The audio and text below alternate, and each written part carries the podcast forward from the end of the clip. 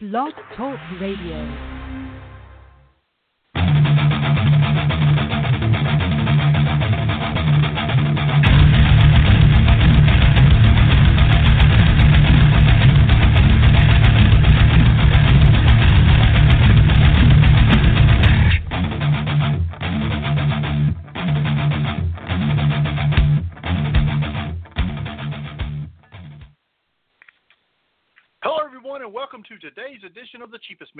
By Deep Fried Draft. My name is Brian Bosarge.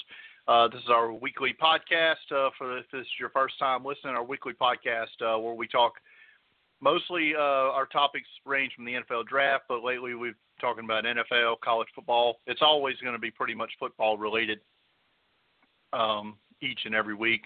Uh, waiting now on our guest today, uh, from WWL in New Orleans, Mike Detillier, going to join us to talk about the Saints. This um, they're in their upcoming season, and we're also going to talk a little bit about uh, LSU. We might dabble in some NFL draft as well, uh, time permitting.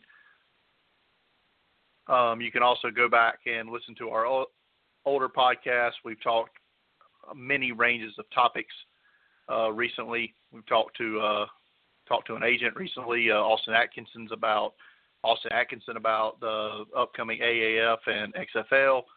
Uh, last week we talked to Draft Countdown's uh, Scott Wright, talked about all things uh, draft and Notre Dame coming up this season. Um, many other things we've delved into today. Like I said, we're gonna we're gonna get into the Saints and LSU with Mike Detillier. Uh, hopefully that'll go on in a few minutes.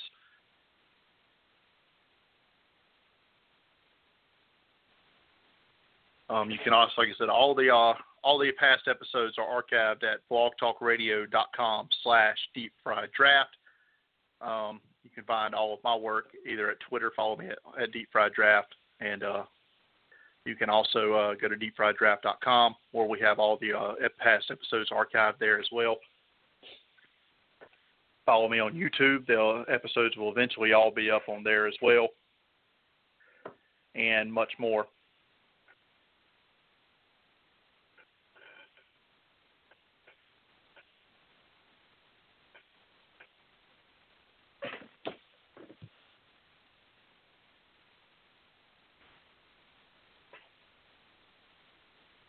And now let's bring in our guest. He is college and pro football analyst for WWL 870 in New Orleans, and he's the writer of the annual draft guide, the M&D NFL Draft Report. He is Mike Detillier. Mike, I can't thank you enough for coming on with me today. My pleasure. Thank you for having me on. Mike, uh, let's get right into it. Training camps, uh, training camps are riling up. Should be in full pads by now. Uh, so tell me, what's uh, give me the what's the main thing that's been happening down there at Saints camp? it's been hot. I mean that that's that's the biggest story. I mean it's been brutally hot uh the last four days. So uh you know, but um, you know, I think what sticks out at 39 years old to watch Drew Brees still throw the football. I mean, it's marvelous um, to see his precision and his accuracy skills uh, at that age. Um, Alvin Kamara is the wow factor. Um, uh, there is there's no other word to kind of say it when he catches the football or he's out in the flat. Just to see him, his open field running skills has, just been t- tremendous. Um, defensively, I think that's probably been the biggest story. The defense has had some really strong days early on, and you see the um, improvement that the Saints have made at both linebacker and in the secondary. And so that I think that to me probably sticks out the most in that their aggressiveness to the football, how well their safety, uh, the three of them, Kurt Coleman, Vonn Bell, Marcus Williams, have played. Certainly Marshon Lattimore. Um, the linebacker play with Demario Davis, um, a healthy Alex Anzalone. Hopefully that'll continue. And they've been able to get some heat on the quarterback. Um, and one guy who's really, I thought, had a pretty strong camp early on is the third round pick of a year ago, Trey Hendrickson. Uh, Trey being used out on the edge and also inside in that NASCAR package they have. Uh, I, I think Trey's really had a really strong camp so far. So um, those have been the things that have stuck out to me, you know, in the early days. Yeah, I wrote the other day uh, about Alex Anzalone, and I, I said I thought if he stayed healthy, I think he's a game uh, potential game changer for their defense. But his health has been his uh, issue his entire playing career. Yeah, no, no question about it. You go back to his days at Florida. Last year, he won a starting berth at the weak side linebacker position. And he got knocked out early with the uh, shoulder arm injury, and and again, it's it's something that I hate to say it. Almost when a guy starts to have those injuries, they start to mount up. It's one after the other after the other, and we saw it with Terron Armstead for years. Uh, Terron, as good as he's been, has never played 16 games in the NFL. It's the first time he told us yesterday. It's the first time he's actually got to work out in the off season, uh, not rehabbing an injury, just working out, trying to uh, get himself to be in the best shape. And he went to see doctors not only in America but also across the uh, world to try to help himself uh, uh, keep himself healthy. But you're right about Anzalone. I think he's a very talented linebacker. and the Saints use a lot of nickel coverage, which is a lot of three safety alignments. So a linebacker's got to come out, got to match up downfield. And you can see that they've used uh, Anzalone and Demario Davis as the two linebackers that would stay on the field in those type packages. Right. You talked about Drew Brees and how he's still just so great and playing at such a high level at 39 years old. How much longer do you think we're going to get to see him in the Superdome? I think he's got, including this year, I, I think probably two to three more years that he plays at a high level. Now, again, you can't predict injuries. Um, does he have the arm strength that he had 10 years ago? You know, probably not. But you see the accuracy skills, and you know this game is played not by the strength of your arm, but the strength between your ears. And his pinpoint passing is just at a real, real high level still today. And we see it. We've seen it over the last couple of days. Him and his rapport with rookie receiver uh, Tre'Quan Smith.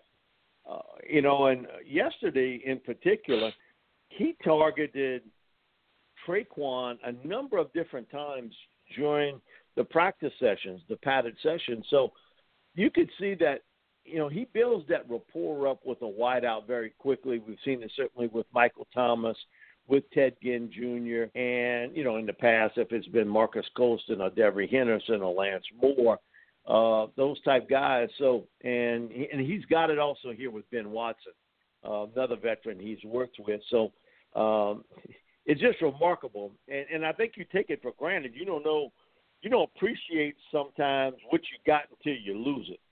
And that's going to be what's going to happen with this franchise. You know, everybody, you know, man, I hear him talk about how good Taysom Hill is as a player. Taysom Hill's a tremendous special teams player but he's erratic throwing the football as a quarterback. Mm-hmm. That was that's the reason why he wasn't selected a couple years ago when he came out, and he's erratic in practice. So why should you think that all of a sudden that switch is going to get flipped and come game time, he's going to be a starter type quarterback in this league? You're kidding yourself if you believe that. Now I think he's going to be a good number two quarterback in this league and he's a different guy than Drew Brees. But when you watch both those guys throw the ball, you you understand who's the starter and who's the career backup special teams guy. right. Not to mention Taysom Hill's like 37 years old already. But uh, let's uh, well, tell me, he's tell not me that old, the, but he's it's it's almost like dog years uh, with with, with Taysom. Uh, but boy, I tell you what, he he is one heck of a special teams guy, and uh, he, he's certainly going to make a difference for this football team on special teams. And I think for preseason, a lot of times guys shine uh, because you know Taysom, I think, is the type of guy, and because uh, I saw him at BYU a lot. Primary man was covered; he would take off running with it downfield. He's a tremendous athlete out in the open field. The problem has been the fact he's never finished a season at BYU because of that style of play. You get hit a lot, and mm-hmm. I want to see does he have a lot of patience or more patience staying in the pocket throwing the football because that is the NFL uh, today. It, it, you know, it's a huge part of the game. So, you know, but I'm sure. you Listen, everybody's looking for a story, and everybody's looking for something they can put a little pin on and say, "I was right about that Taysom Hill. Look how good he is." Um, just watch him in practice, and you understand why. Uh, the the Packers kind of cut him loose, and why he wasn't drafted. I, again, I think he's a he'll develop into a number two quarterback in the NFL. But where he's going to make an impact is on special teams. Man, he just levels guys uh, when he's running downfield to make a play. Mike, uh, what was the vibe like after the division round loss, and compare that to the vibe that's out there today? Man, um, watching Stefon Diggs cross the end zone and realizing that was no penalty on that play, my first thought is I got four hours of sports talk to take these people off the ledge. Um, it, having grown up and listening and watching the Saints, I was a little kid when they started, but it's the most devastating loss in Saints history.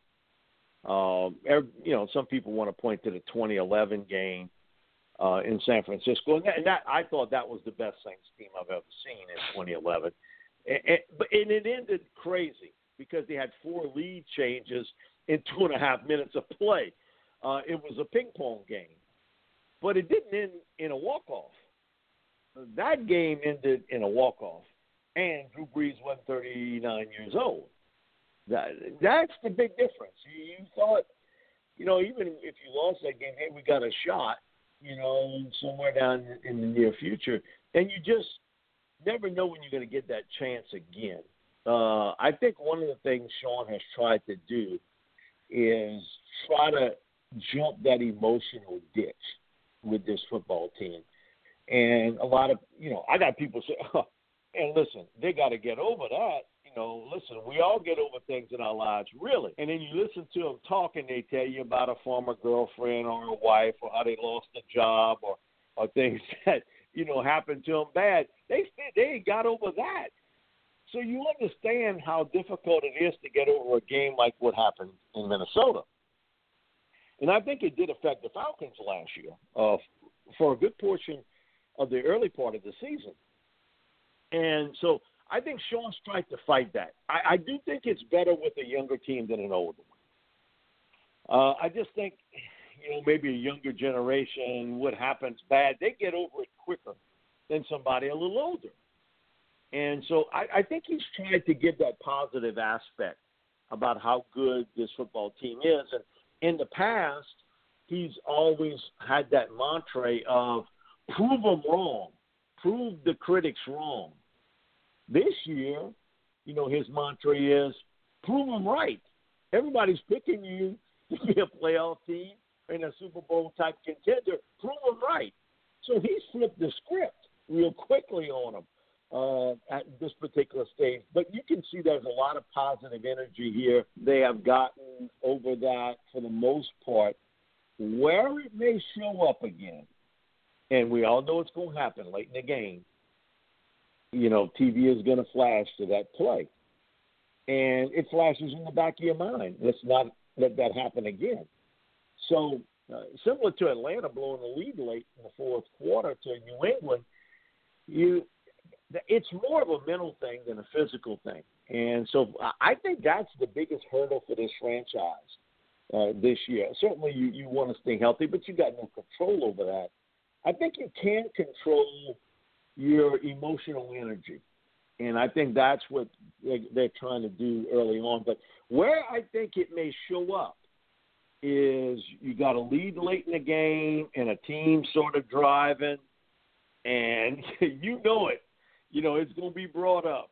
And you know one thing, if you watch it on TV, you're going to see it. They're going to show that play over and over and over again. Uh, but I think Marcus Williams has gotten over it. He's one heck of a football player. I got to be honest with you. Uh, you, can see with him that he took that pretty hard.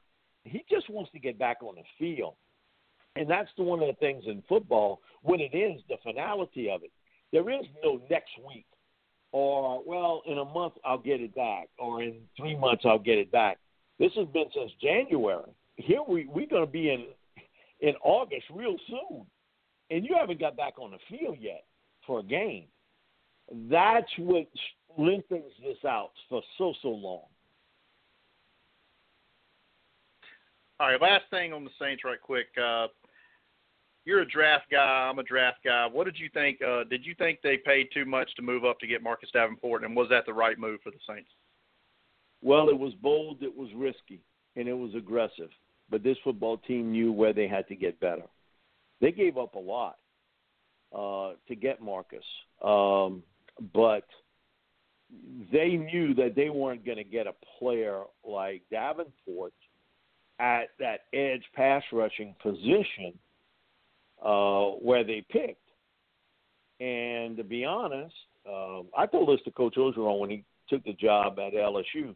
You'll find you the next star quarterback before you find you the next star edge pass rusher. He laughed about it at the time, and just talking to him a couple of weeks back, he said, "Mike, you know, you might be right about that." I mean, you know, seven on seven has changed the world. And you look at Marcus where he was five years ago. He was a wide receiver. You know, he grew out of that position. So they paid a, a really high price uh, to get him, and there's and I think you can almost hear in his tone he sort of feels the pressure of it.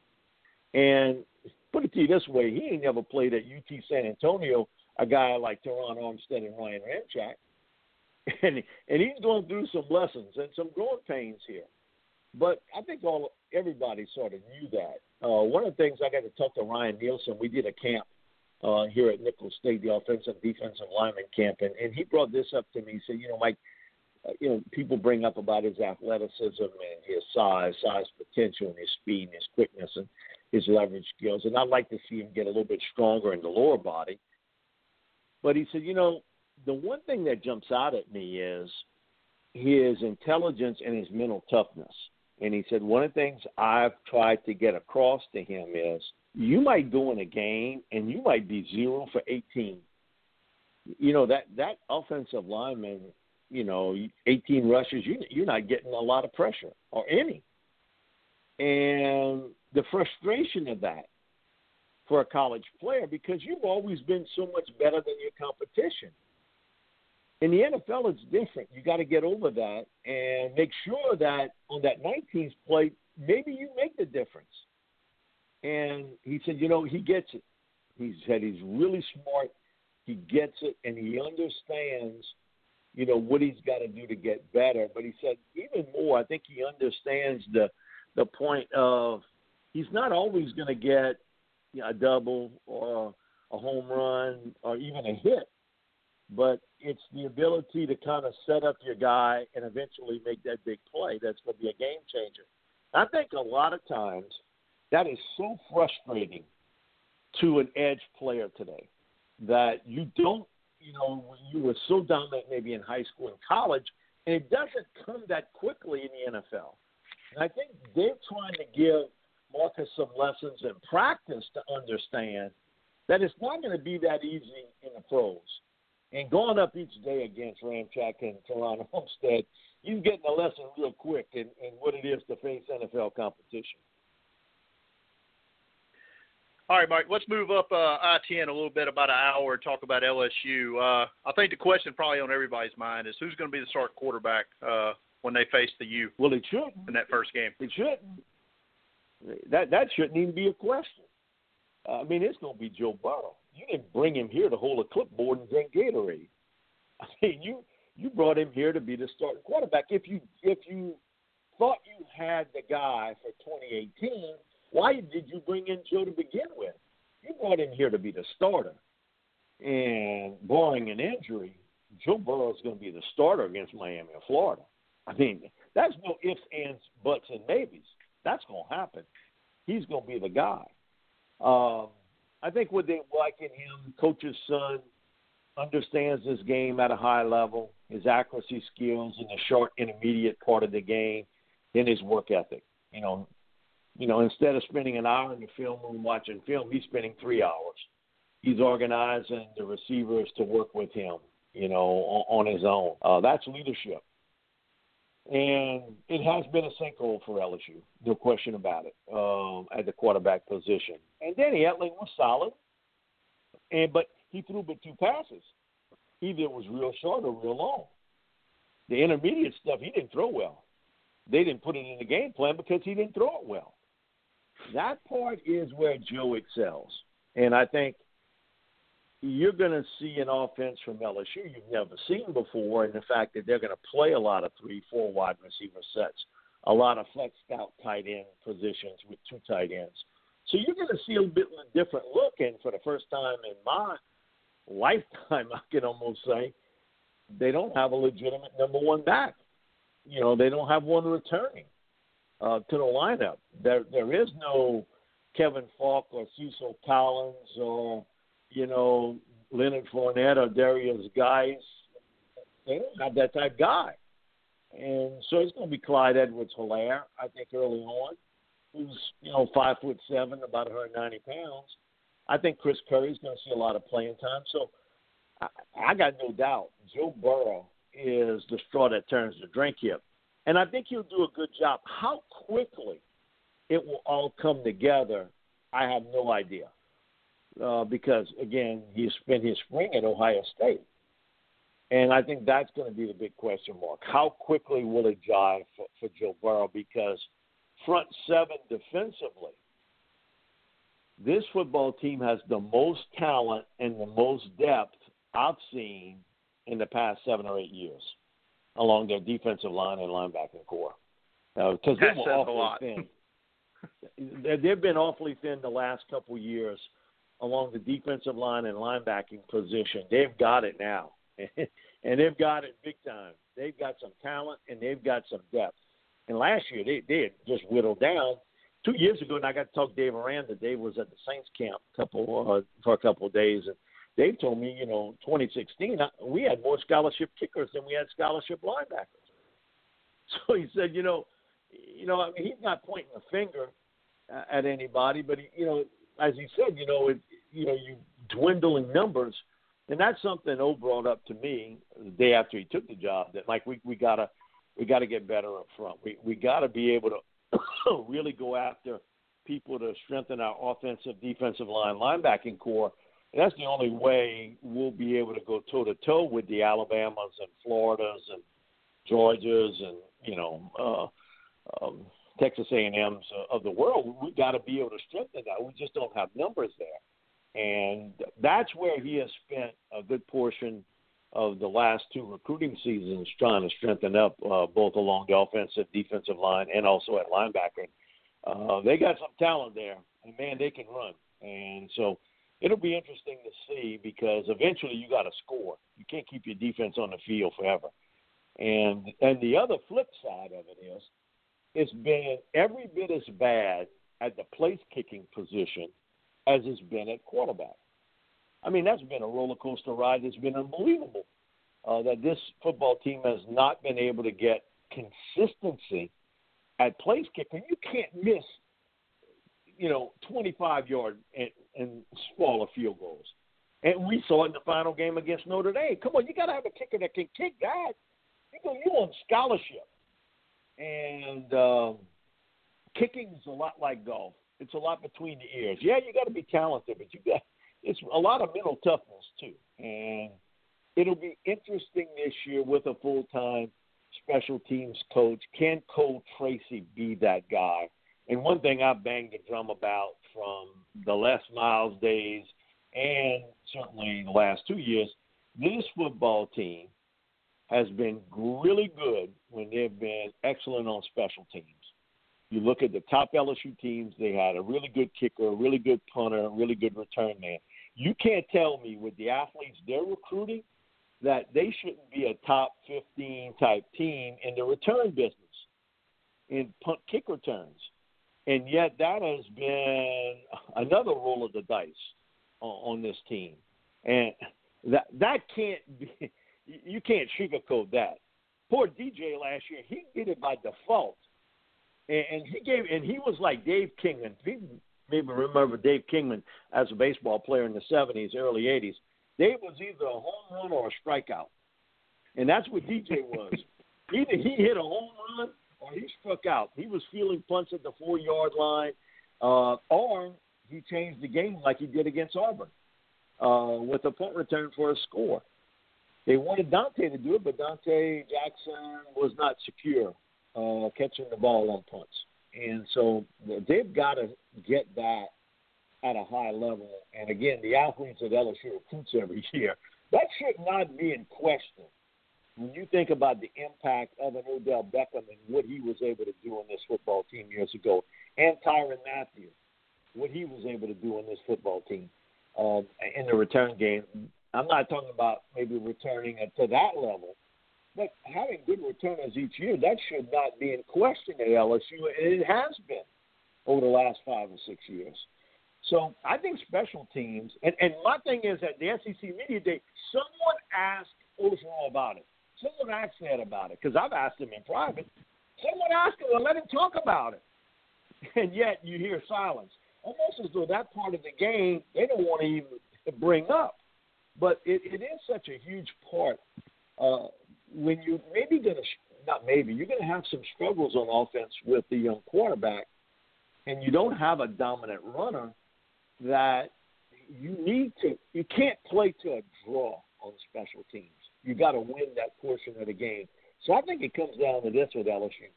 It comes down to how quickly Joe Burrow can assimilate himself in this offense. Uh, secondly, the place kicking position has got to be solved by Cole Tracy. And thirdly, they've got to win in the punt kick return game and the coverage part of the game. Uh, that should not even be a question. And a lot of times it's not about talent, but it's finding the right guys to put out on the field uh, that, that can cover and also be the top return people. Mike, I can't leave this podcast without uh, asking you about uh, the 2019 NFL Draft because I know you do your draft guide. Uh, yep. How far are you into your prep? Um, pretty far. Uh, I'll be honest with you. Uh, you know, it, it's a great it's a great year for defensive linemen, especially a defensive tackle. Again, I, I bring that up because of the fact that there aren't a lot of top edge rushers anymore. Yeah. But you look at, you know, Ed Oliver, because he, he's he's my highest rated player on the board right now, defensive tackle from Houston. And he's a tremendous, tremendous prospect. Uh, you've seen R- Rashan Gary at Michigan, uh, Raekwon at, at University of Alabama. But I think the guy that ended up being the first overall pick is going to be Drew Lock, uh, the quarterback from Missouri. Um, I work with five former quarterbacks each week, and the one thing they're right about, quarterbacking trumps everything. And um, I've been at the Manning Passing Academy almost, well, basically from day one. And for the last 13 years, we have Thursdays where the college quarterbacks, the counselors, go out there and throw the ball. And Drew Lock put on a performance I was really shocked at, of how accurate he was throwing the ball. And he's got a rifle. Um, I thought Matt Stafford, when he was here, uh, had the best showing I'd ever seen throwing the football. And we're talking about he's throwing the football to receivers that he's never been on the field with. These are receivers from LSU and Tulane and Southeastern and Nicholls State. These aren't guys that he's bringing in from his school. And Drew Lock, I thought I would see more of the Josh Allen, who I saw a year ago, Patrick Mahomes, who I saw a couple years back, the fireball thrower. And yet he was real accurate throwing the football. So I think it's really top heavy with a lot of good defensive tackles. Um, I think Greedy Williams, Devin White from LSU at cornerback and middle linebacker are, are really top players too. But I'm interested in the development of Drew Lock at Missouri because he had such an outstanding season a year ago. And now with a new offensive coordinator with Derek Dooley and how that works out for Missouri. And they didn't give Derek Dooley the, the keys to the, um, uh, you know, the Aston Martin here. He can't wreck it. And so I think early on, it's maybe as good a defensive tackle crop as I've seen in the last four or five years. I mean, it, it's really strong there. And again, Ed Oliver would be my top rated guy, but if you're asking who I think is going to be the top pick, I think it's Drew Lock from Missouri. Give me one player that maybe not a whole lot of people know about that they will by the time the draft gets here in April. You know what? I think it'll probably end up being quarterback that right now we haven't really focused on. I think that, that there's always one of those type guys that emerges every year. Um, I could say Herbert from Oregon, but I think people have seen him play a lot. Maybe not down in the deep south, but I think he's a guy with a tremendous, tremendous amount of talent at Oregon. He's a tall drink of water. He's got a live arm, and physically he's grown into that big body. I think the world of him as a player, and I think he could be a guy that could end up being a lot better than a lot of people kind of are giving him credit for today. Just because, you know, where he's playing, you're not seeing him a, a tremendous amount unless you're out on the pack, you know, you're in the Pac 12 sort of network deal. You got to stay up late at night to watch Herbert play and throw the football. So I, I would say him only because I think most people like us who keep up with the draft, we know about him, but a lot of people really may not. The other guy too is DK Metcalf uh, from Ole Miss. Uh, you know, because AJ Brown has gotten so much ink, I think a lot of people have not, you know, given him the props that he should get as a receiver. And he is a huge man receiver who can get downfield and fly uh, with the football. And so he's another guy uh, with just a world of talent and and certainly somebody who I think could emerge big time. And and if you're watching Wisconsin, you may be watching three first round pick offensive linemen play. I mean that that's that's how talented they are up front across their offensive line. So but right now, I'll go with Herbert, who, you know, he's not a household name, but I think by the end of the season he will be. I think Justin Herbert will be.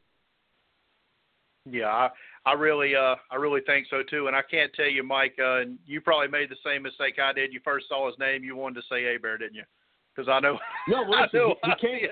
He, he came to the Manning camp a year ago.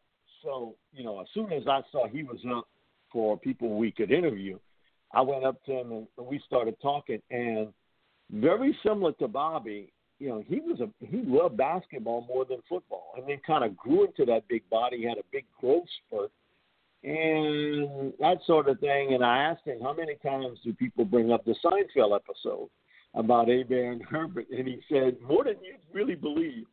You know, and he said, you know, I can tell when it plays, you know, locally because people say, "Oh, did you hear the the Herbert Hebert thing?" And so um, you know he's uh, he, he went along with it really really well. We did a little uh, piece with you know him talking to to Bobby about you know um, the, it's Herbert H E R B E R T, you know, and so he can't talk like Bobby. He actually I can understand him. He you a lot better than Bobby J. Even though we grew up we grew up in the same neck of the woods, man. Because uh, it's a crazy thing with him and I and Ed. Uh, we all within a year of one another and uh, growing up here on the bayou. So it's uh, been a crazy ride for all of us. Mike, uh, this has been great. Uh, tell everybody where they can find your work. Oh, saintsreport.com, WWL.com. Um, too. I'm on radio stations across the country, so it's easy. You hear the voice, you know where I'm from.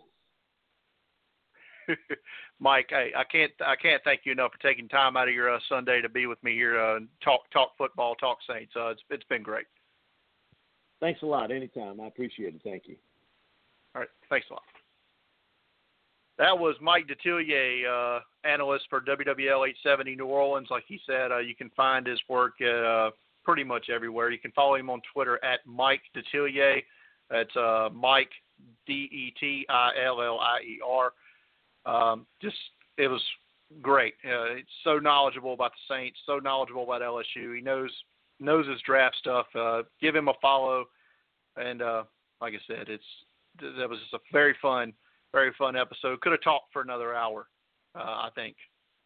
So uh, that's going to do it for today's episode of the Cheat Meal. As always, follow me on Twitter at Deep Fried Draft, uh, deepfrieddraft.com. Uh, download this episode on iTunes, uh, Stitcher, or you can also go to blogtalkradio.com slash deep fried draft. All the episodes will be archived there. Thanks, everybody, for listening. Uh, until next time.